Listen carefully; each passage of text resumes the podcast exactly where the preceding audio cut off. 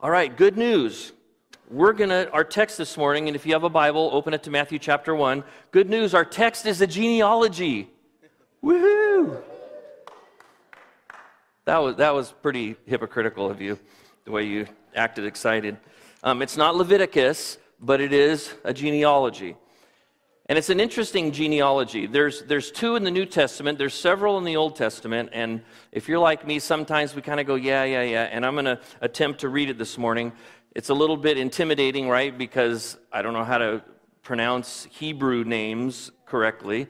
And so that's a little intimidating. But let's just be honest. We read a genealogy and we think, okay, God, you know, you had a limited amount of space, or you chose to, you know, limit why would you take up 15, 16 verses to tell us about these people, just gives us, give us their, their names that have not walked on the earth for a couple thousand years, or in this case, even more? Why does God put genealogy, genealogies in the inspired Word of God? Did you hear me say that? In the inspired Word of God. All Scripture is profitable, it's all God breathed. Yes? That is our, that is our conviction as a, as a group of followers of Jesus that the Word of God is inspired, meaning that He wants us to have this. And it's what He wants us to have, and He has purpose in it. But sometimes we struggle with the why. Well, I found this um, article. I don't know who Kevin Halloran is. Kevin, if you're listening on our live stream, thank you for um, giving us this. He, he had an article that I read that he pointed out five reasons why we don't why we shouldn't skip over the genealogies. How many, okay, just because we want God to bless us this morning, so we're going to confess our sin and be honest before Him. How many have ever skipped a genealogy in their Bible reading? Just, we're in this together. Take a look around, okay? I think Michael Diaz Upton is lying. I think he has skipped them and he's just not willing to be honest this morning. Most of us have. Well, th- this Kevin Halloran gives us five reasons why not to do that, and I, I, appreciate these. Number one, he says the genealogies show that God cares about our history, He cares about what's happening on the planet. God is not a distant God. He is not a God that, that started things off and then he kind of just let things unfold. You with me? Whether it's creation and how we have changed over the years, the decades, the millennia, or it's the work of redemption, government, and what's happening in culture. Don't we sometimes think that? That he's, yeah, okay, I believe in God and I believe he started things. I believe he created Adam and Eve, and then he's kind of, take a look around. Come on, he's just kind of left us. Well, genealogists, genealogist, if there is such a thing, genealogies remind us that God is interested. He does care. He is involved in our history. Number two, he says genealogies show that God interacts with real people. Now, I think we've all been guilty of this at one point or another, too, where we question, we're reading a story, you know, reading about a guy that was in the belly of a fish for three days. Come on, that's got to be an allegory. It's got to be kind of, you know, right? Because that couldn't really happen. Is Jonah really a real person that was born and, right? And we could, we could look at a lot of moments like that. Are these real people? I mean, come on, Abraham. Oh, he must have like walked about six inches above the ground. You're just like, you know, this father of our faith, right? Or was he just a real man, a human like us that interacted with his God? They show us that God interacts with real people. These are real people, and putting names, giving names to them. You know, the genealogy is good. Well, this dude had a kid, and then that dude had a kid, and then that dude had a kid, and then that dude had a kid, and pretty soon, you know, we're, we're but we're given actual names of people. Number three, genealogies show that God uses imperfect people to accomplish his will, his purposes. You ever connect with the Bible as you're reading through it and you realize, man, these people are messed up. And then you go in to brush your teeth and there's your face in the mirror and you go, oops. yeah, he uses imperfect people for his purposes. We'll see that this morning. Number four, genealogies show that God cares about families. He cares about families. God cares about fatherhood and motherhood and marriage and, and children and grandchildren and great grandchildren, grandparents, great. He cares about families. He cares about the lineage of families. The Bible talks about blessings on generations and judgment on generations and the consequences of godliness and ungodliness, not just on the immediate, but also on the children and the grandchildren and great grandchildren, right? You read this in your, in your Bible? God cares about families. He chooses specific people, and then He works in those families. You remember the Abrahamic covenant. He would be a father of a great family that would end up blessing every nation on this earth. God cares about families. And number five, the genealogy of Jesus, which we're going to look at this morning, means that God understands our situation. He understands our situation, or the Word of God in another place says that He was tempted in every way just as we are, and we can come to Him and He can understand. What, is it, what does that mean? It means that Jesus actually came to earth and took on human form, and He was actually born. Jesus was actually in the form of a child in the womb of a woman, and he was actually born in Bethlehem, and he, he, he didn't come out going, Hey, mom, you know, I finally come, you know, I'm the Messiah, which would have scared her to death. but he was this little baby, and he was hungry, and he was cold, and he was, you know, tired, and experienced everything that came with this. And he lived among us without sin.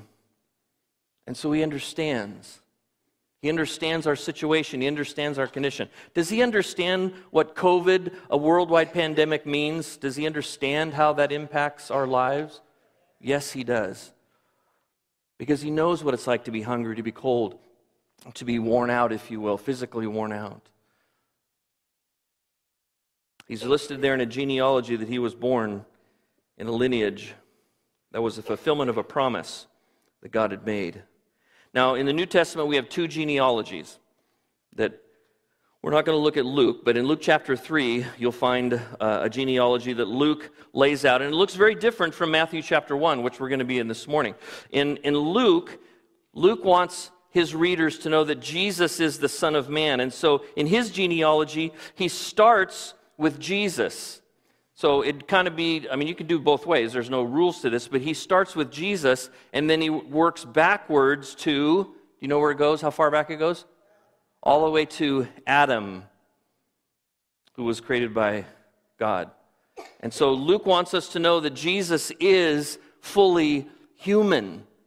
He actually was born to a, a human mother and he came and he lived among us. And he is a direct descendant, as we all are of Adam. Isn't that good? That is good. It's really good because if Jesus wasn't fully human, he couldn't take my place. But he was. And Luke wants us to know that. Matthew, on the other hand, this is where we're going to look this morning, so you can join me in Matthew chapter 1. Matthew presents Jesus as the heir to the throne, that he is the king. And so he, his genealogy starts with Abraham, when God made the promise to Abraham to make this great nation, and he goes from Abraham to Jesus. Now, I want you to notice a couple of things about this, this genealogy. You ready for me to try to read this? Okay, good. So be patient. Follow up here or in your, in your, um, in your Bibles. And yes, I'm going to say some of them wrong, and yes, you probably have an opinion about how I should have read it. Don't be distracted by that, okay? That's my prayer this morning, is you're not distracted, but that you can just get a feel for what we're given. Abraham fathered Isaac, and Isaac fathered Jacob. Jacob fathered Judah and his brothers. Judah fathered Perez and Zerah by Tamar. Perez fathered Hezron. Hezron fathered Aram, except there's no long A in Hebrew, so it's Aram. Aram, if that's correct, fathered Aminadab. Now, some of you that are yet to be parents should be taking note of this text because you don't need a baby book of names. You got it right here. You got it right here.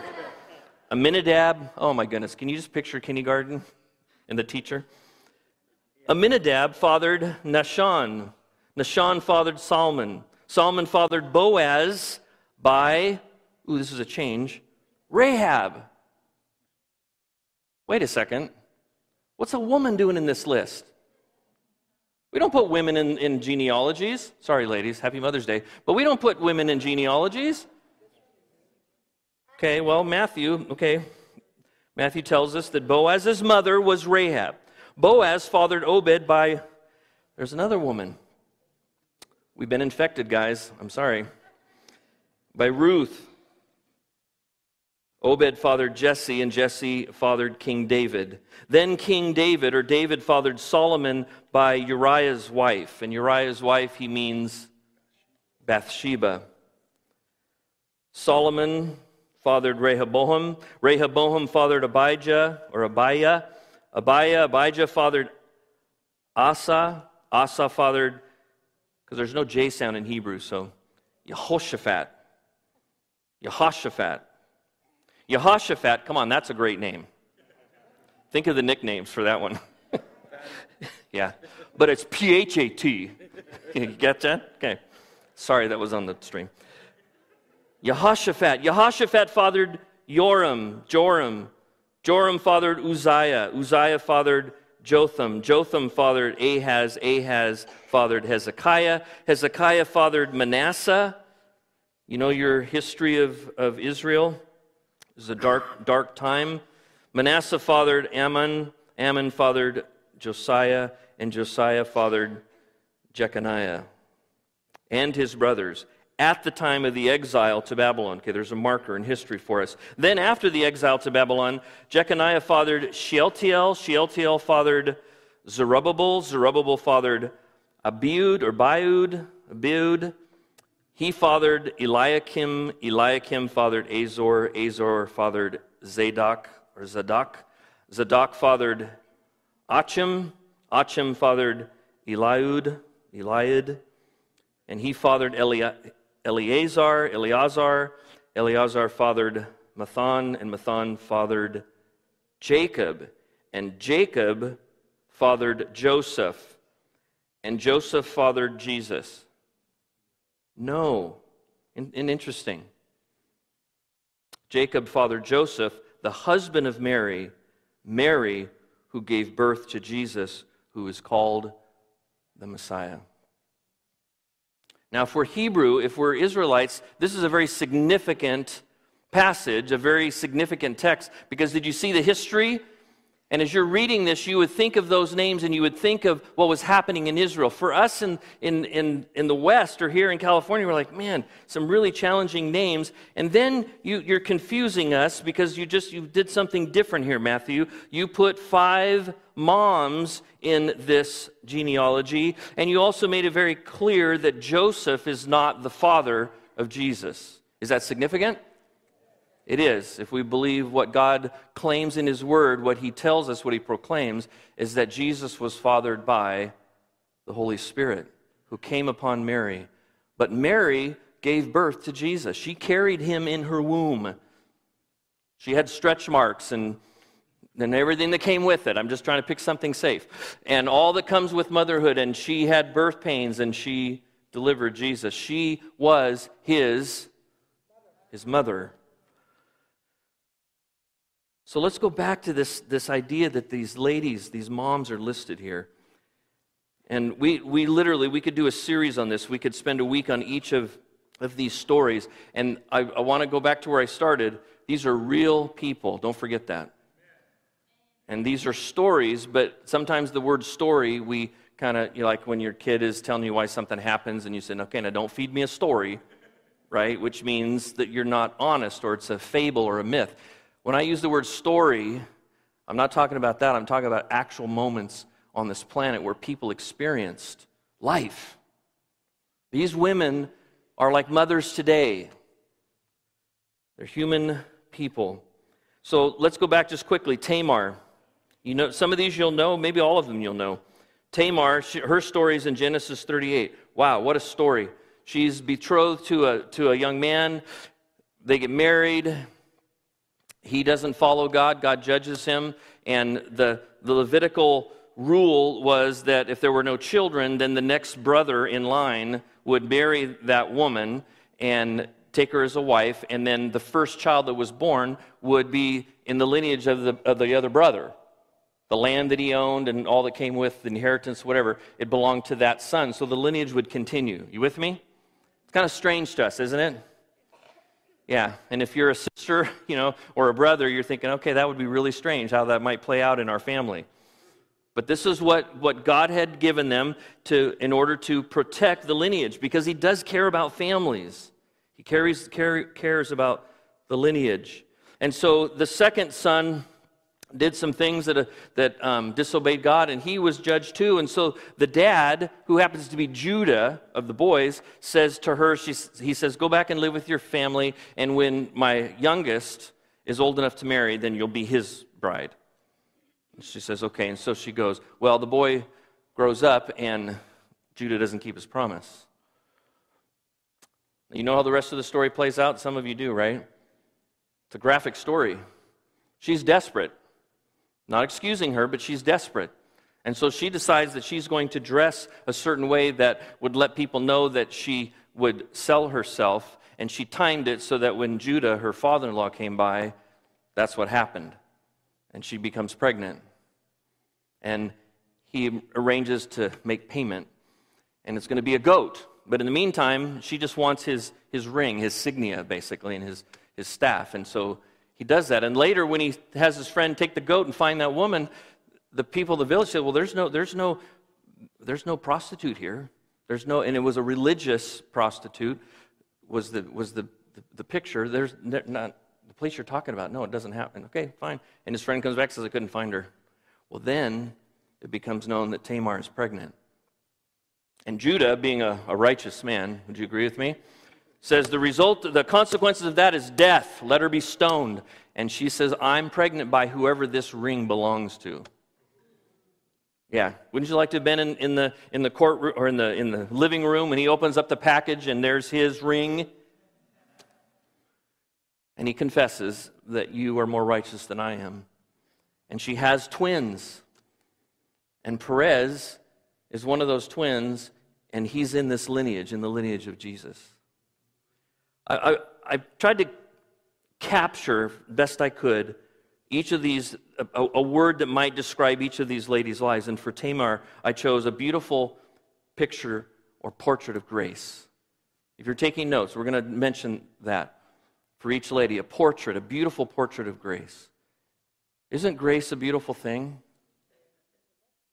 Do we understand what grace really means? Because some of us are still stuck with, on the word prostitute.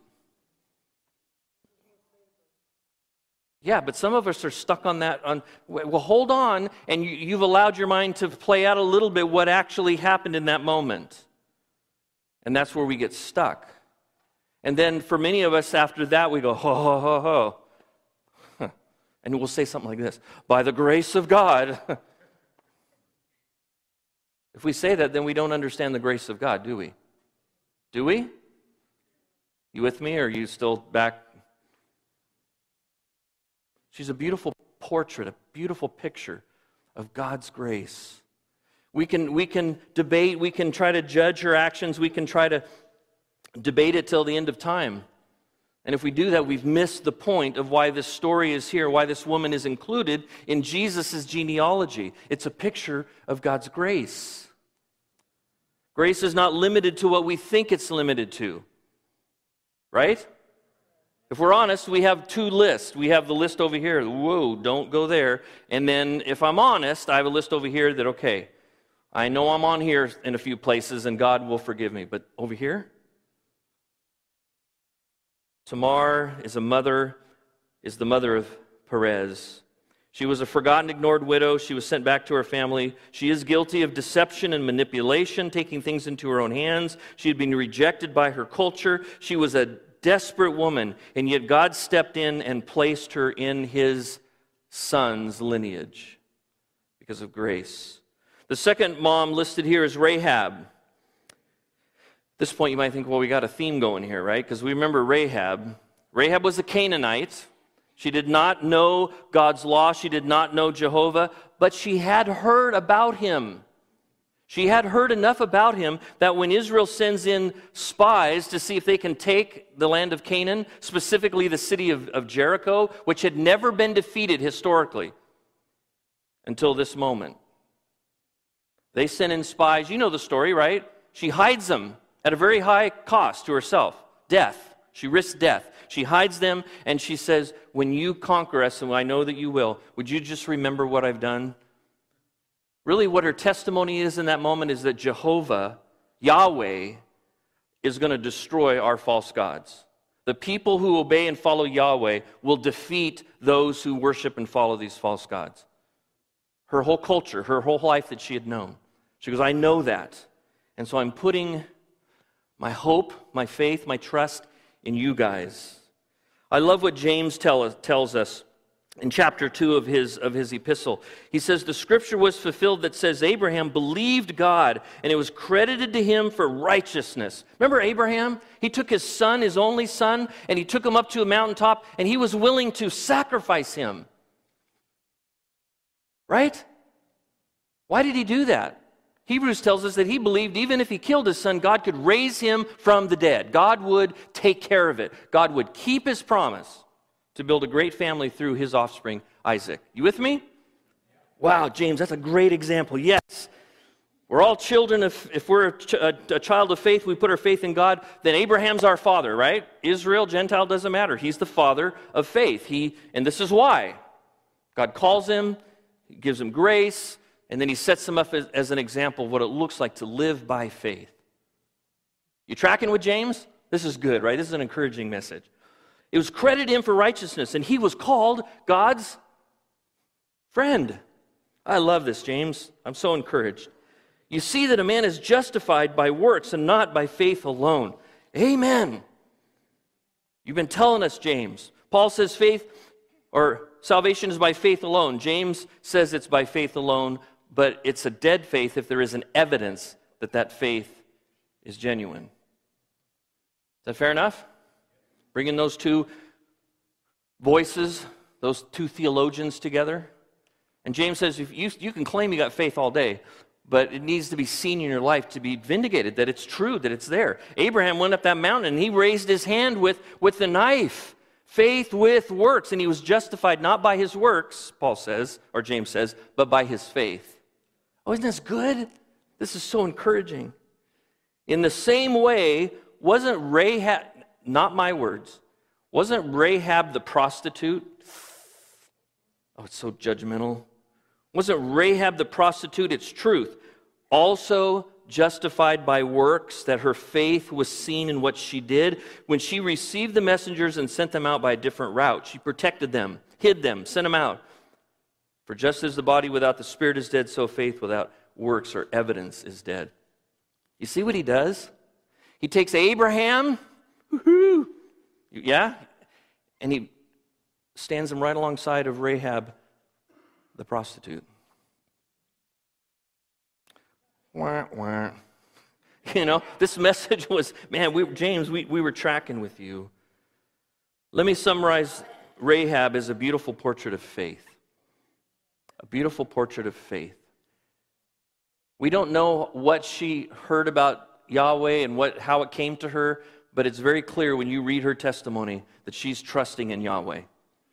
Everything around her, the authorities around her, her, her own culture, her own people, her own business, her own livelihood, she's putting all that on the, uh, laying that all aside and saying, I'm putting all my eggs in one basket Jehovah or Yahweh. Right? Do you see it? And God puts her in, his in the lineage of his, of his Messiah, Jesus.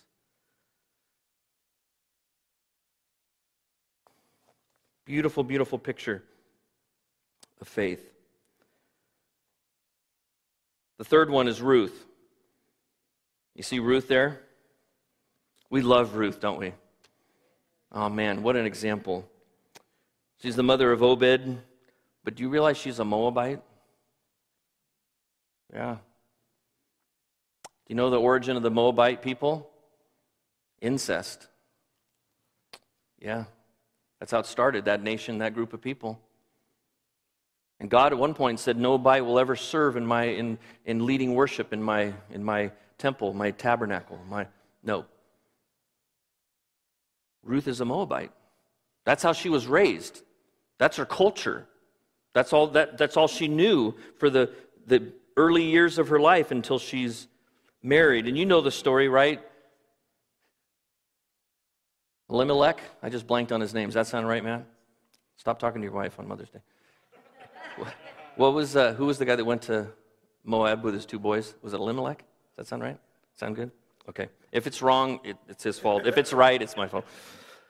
He goes with his family because there's famine, and he brings two sons, and they both get married to Moabite women. One of them is Ruth. They both die, the two boys. Naomi, you know that name. Naomi comes back with her two uh, daughters, and one says, I'm going to go back, but Ruth says, I'm going to go with you, and your God is now my God. And you know the story. We don't have time to unpack all of it. But we've got to mention Boaz, don't we, ladies? wow, that was the best response in the last 10 years. Yes, oh, yes. Oh, my goodness, Boaz. Come on, he's the, he's, the, he's the dude, right? He's a great businessman. He's got a great, you know, he's, he's well off because he's a good businessman and he's compassionate and he's generous and he cares about people. And he is smitten by this young widow named Ruth. Is he not? Do you remember? It's one of my favorite passages in the Bible where he tells his workers, hey, just drop a few extra stuff because she's going to be coming behind. There's a rule. Once you harvest your field, you leave some, or if you miss some on the edges, don't touch that. And then those who are, are poor and they need food to feed their families, they can come and they can pick up what you missed. And he goes to his workers and he goes, first he goes, well, he, you know what? I'm running out of time, but I'm going to say this. He, and my wife's going to kill me. He says what I said the first time I saw my wife.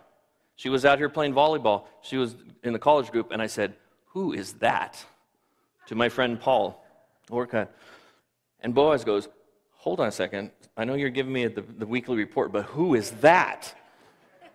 That's how it starts. And then he says, Hey, just drop some stuff, you know. Be sloppy today. What? What's that, boss? I want you to do kind of not as good a job today. Seriously? Yeah, just today or whenever she's here. It's a beautiful, beautiful love story, is it not? She is a beautiful portrait of redemption because everything is working against her her, her background, her culture, her lineage. Um, her people are under judgment of God. Her husband has died. She's a, she's a young widow. She has no children. Now she's back in a foreign country, foreign culture, and she doesn't understand what's going on. And her and her mother in law have no way to provide for themselves. Life's a mess. And God sends, sends Boaz into her life. And you know the phrase, right? He is, in fact, the kinsman redeemer. He is the redeemer, relative of that family. You know how it plays out. It's a beautiful portrait of redemption. We come to Bathsheba. We know Bathsheba. We know the story of Bathsheba. We don't know everything we'd like to know. We know that she lost her husband in battle because the king wished it, commanded it. We know that she was unfaithful to her husband with the king. You with me? Don't, these are the moments where we start kind of justifying and, and rationalizing and figuring out what, you know, what do we do with this? What do we, you know, oh man. This is life. This is real life. These are real people. And Bathsheba is what she is. And she commits sin with the king, and the king commits sin with her.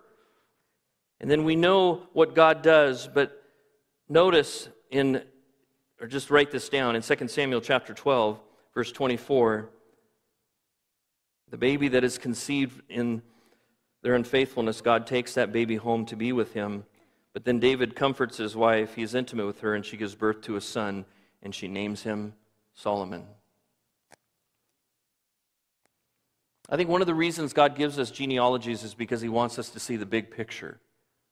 He wants us to, because we, and, and rightfully so, in these moments, like, wow, that, that's destructive behavior. That's sin. We got to deal with that. But sometimes we get stuck there, and even if there is repentance and confession and restoration, things can follow us around. Right? The whole scarlet letter, and that person can struggle, and then the rest of us, like, oh, yeah, here comes Bathsheba. Oh, we all know about Bathsheba. Meanwhile, God puts a child, He creates a child in her womb, and that child is born, and that child is called Solomon. And God is going to tell us here and other places listen to this the Lord loved him. You see it? He loved him. See, we're still stuck over here, right? David, what in the world? How adultery, murder, Bathsheba. Women are going, why didn't you just say no? right? We, we're, we're over here. And God, because of His grace and His mercy and His, his eternal purposes, He's over here. And I, I summarize Bathsheba as a beautiful portrait of restoration because she's going to be the, the, the mother of the king, the wisest man that ever walked on this planet, a man that God says, I love this guy. I love this guy. You say, hold on, but Solomon's going to really blow it too, right? Yeah, keep that in mind. God, does God know that? And yet he says, I love this boy. Finally, we come to Mary, moving to the end here of this genealogy. Mary, uh, the mother of Jesus. I got to read these words. I know my time is, is gone. I'm going to I'm going to cut some stuff, but I want to read this. Mary is told by an angel that she is going to be pregnant and she's never been with a man, and everything in your life's about to change, and most people are not going to understand when you tell them, well, Yeah, I'm pregnant, but I've never been intimate with a man. Yeah, right. Come on, let's just be real. All this is unfolding, and she's processing it. The Holy Spirit says to her, The one that is going to be born will be called the Son of God. Mary, you're going to be the mother of the Messiah. And I've already been working in Elizabeth, and, that, and she's going to have a child. That's going to be John the Baptist. For nothing is impossible with God, the angel tells Mary. Listen to her response I am the Lord's slave. May it be done to me according to your word. She's probably 13, 14, 15 in that age rate, that range. Mary's a beautiful portrait of obedience. Now, I got I to wrap up, but moms, I, I want to make sure that you ca- catch those words. Did you, did you catch them? There's a portrait of grace, that's Tamar. There's, there's, a, there's a portrait. Where did I put my notes? Here it is. Of faith. I want to get them in order. There's a portrait of redemption, there's a portrait of restoration, and there's a beautiful portrait of obedience. I think that we are, could legitimately take those words and say, Moms, that's motherhood okay? Well, I, I, need to learn all this stuff and I need to know this. And, you know, and yes, there's a trillion little things you got to learn as a mom so that your kids survive, you know, our mothering and fathering. I get it. But maybe we could summarize motherhood with this those words of grace and faith and restoration and redemption and obedience. And moms, if you'll walk with God, or moms to be, or grandmas, or spiritual moms, if you'll walk with God in those parameters of grace and restoration and redemption and faith and obedience, that's what it took for them to be listed in this genealogy as moms that God chose to continue the lineage of Jesus Christ. Are You with me? And maybe husbands, fathers, Stephen, if you want to prepare your team to come, I want to begin to wrap this up. Fathers, husbands, boys, young men that aren't yet married, shouldn't be this the measurement that we use? Come on now. I, I see women saying yes, but I want the men to go, yeah, that's how I need to love and serve my wife or the mother of my children or my mom or my grandma. Grace, faith, redemption, and restoration and obedience. If you're a young man looking for your bride, there's your list. A woman that's living like that and experiencing that in her life. I had a bunch of other stuff. I'm going to stop there. I think that's where we will conclude this morning by saying thank you to moms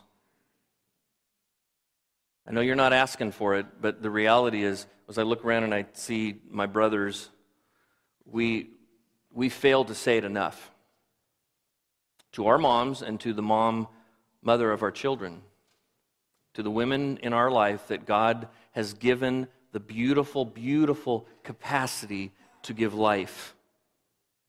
Don't forget that, guys. I know we're in a time where we're, we're trying to redraw the lines, and, and, and this is not political.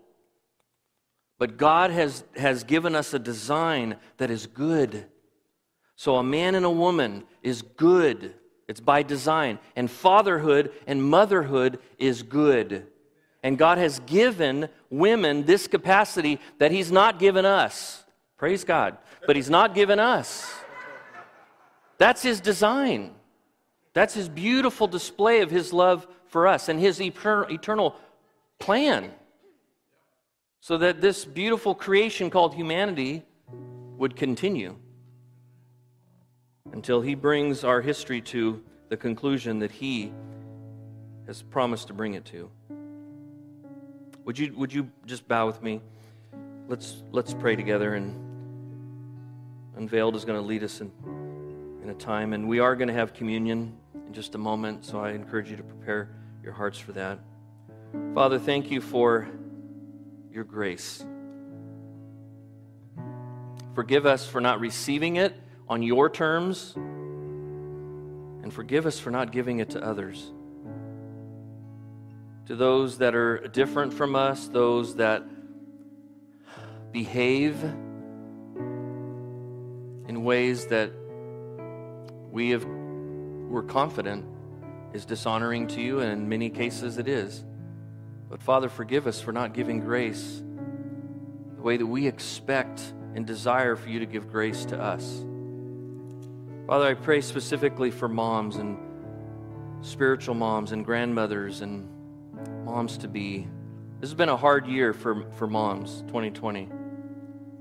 All the changes, all the challenges, all the, the moments that, and, and I'm, I know that there are moms in this room that are feeling guilty over some of the decisions, some of the reactions, some of the, the moments over this last crazy and, and even presently and moving forward. What it looks like to be a mom, and I coulda and I shoulda, and why didn't I? And Father, I pray that you would just pour grace into our moms today. We are truly thankful. I am truly thankful for the mothers in this room that have loved and served their kids over this last season and in the year to come. Would you bless them, Father? Would you encourage them? Would you speak these words, grace and faith and restoration and redemption and obedience, into their hearts, into their thinking? Speak to them right now, Holy Spirit. Remind them how deeply they are loved, that you are present with them. You've not left. You're not ashamed of them. You're not disappointed with them. You love them. And you're still looking to them to love and serve the children that you've blessed them with. Your plan is still for them to be the model, the, the, the, the example your intent is that they would be channels of grace for their children. And God, those of us that are adults, would you pour into our moms so that they would continue to be channels of grace for us?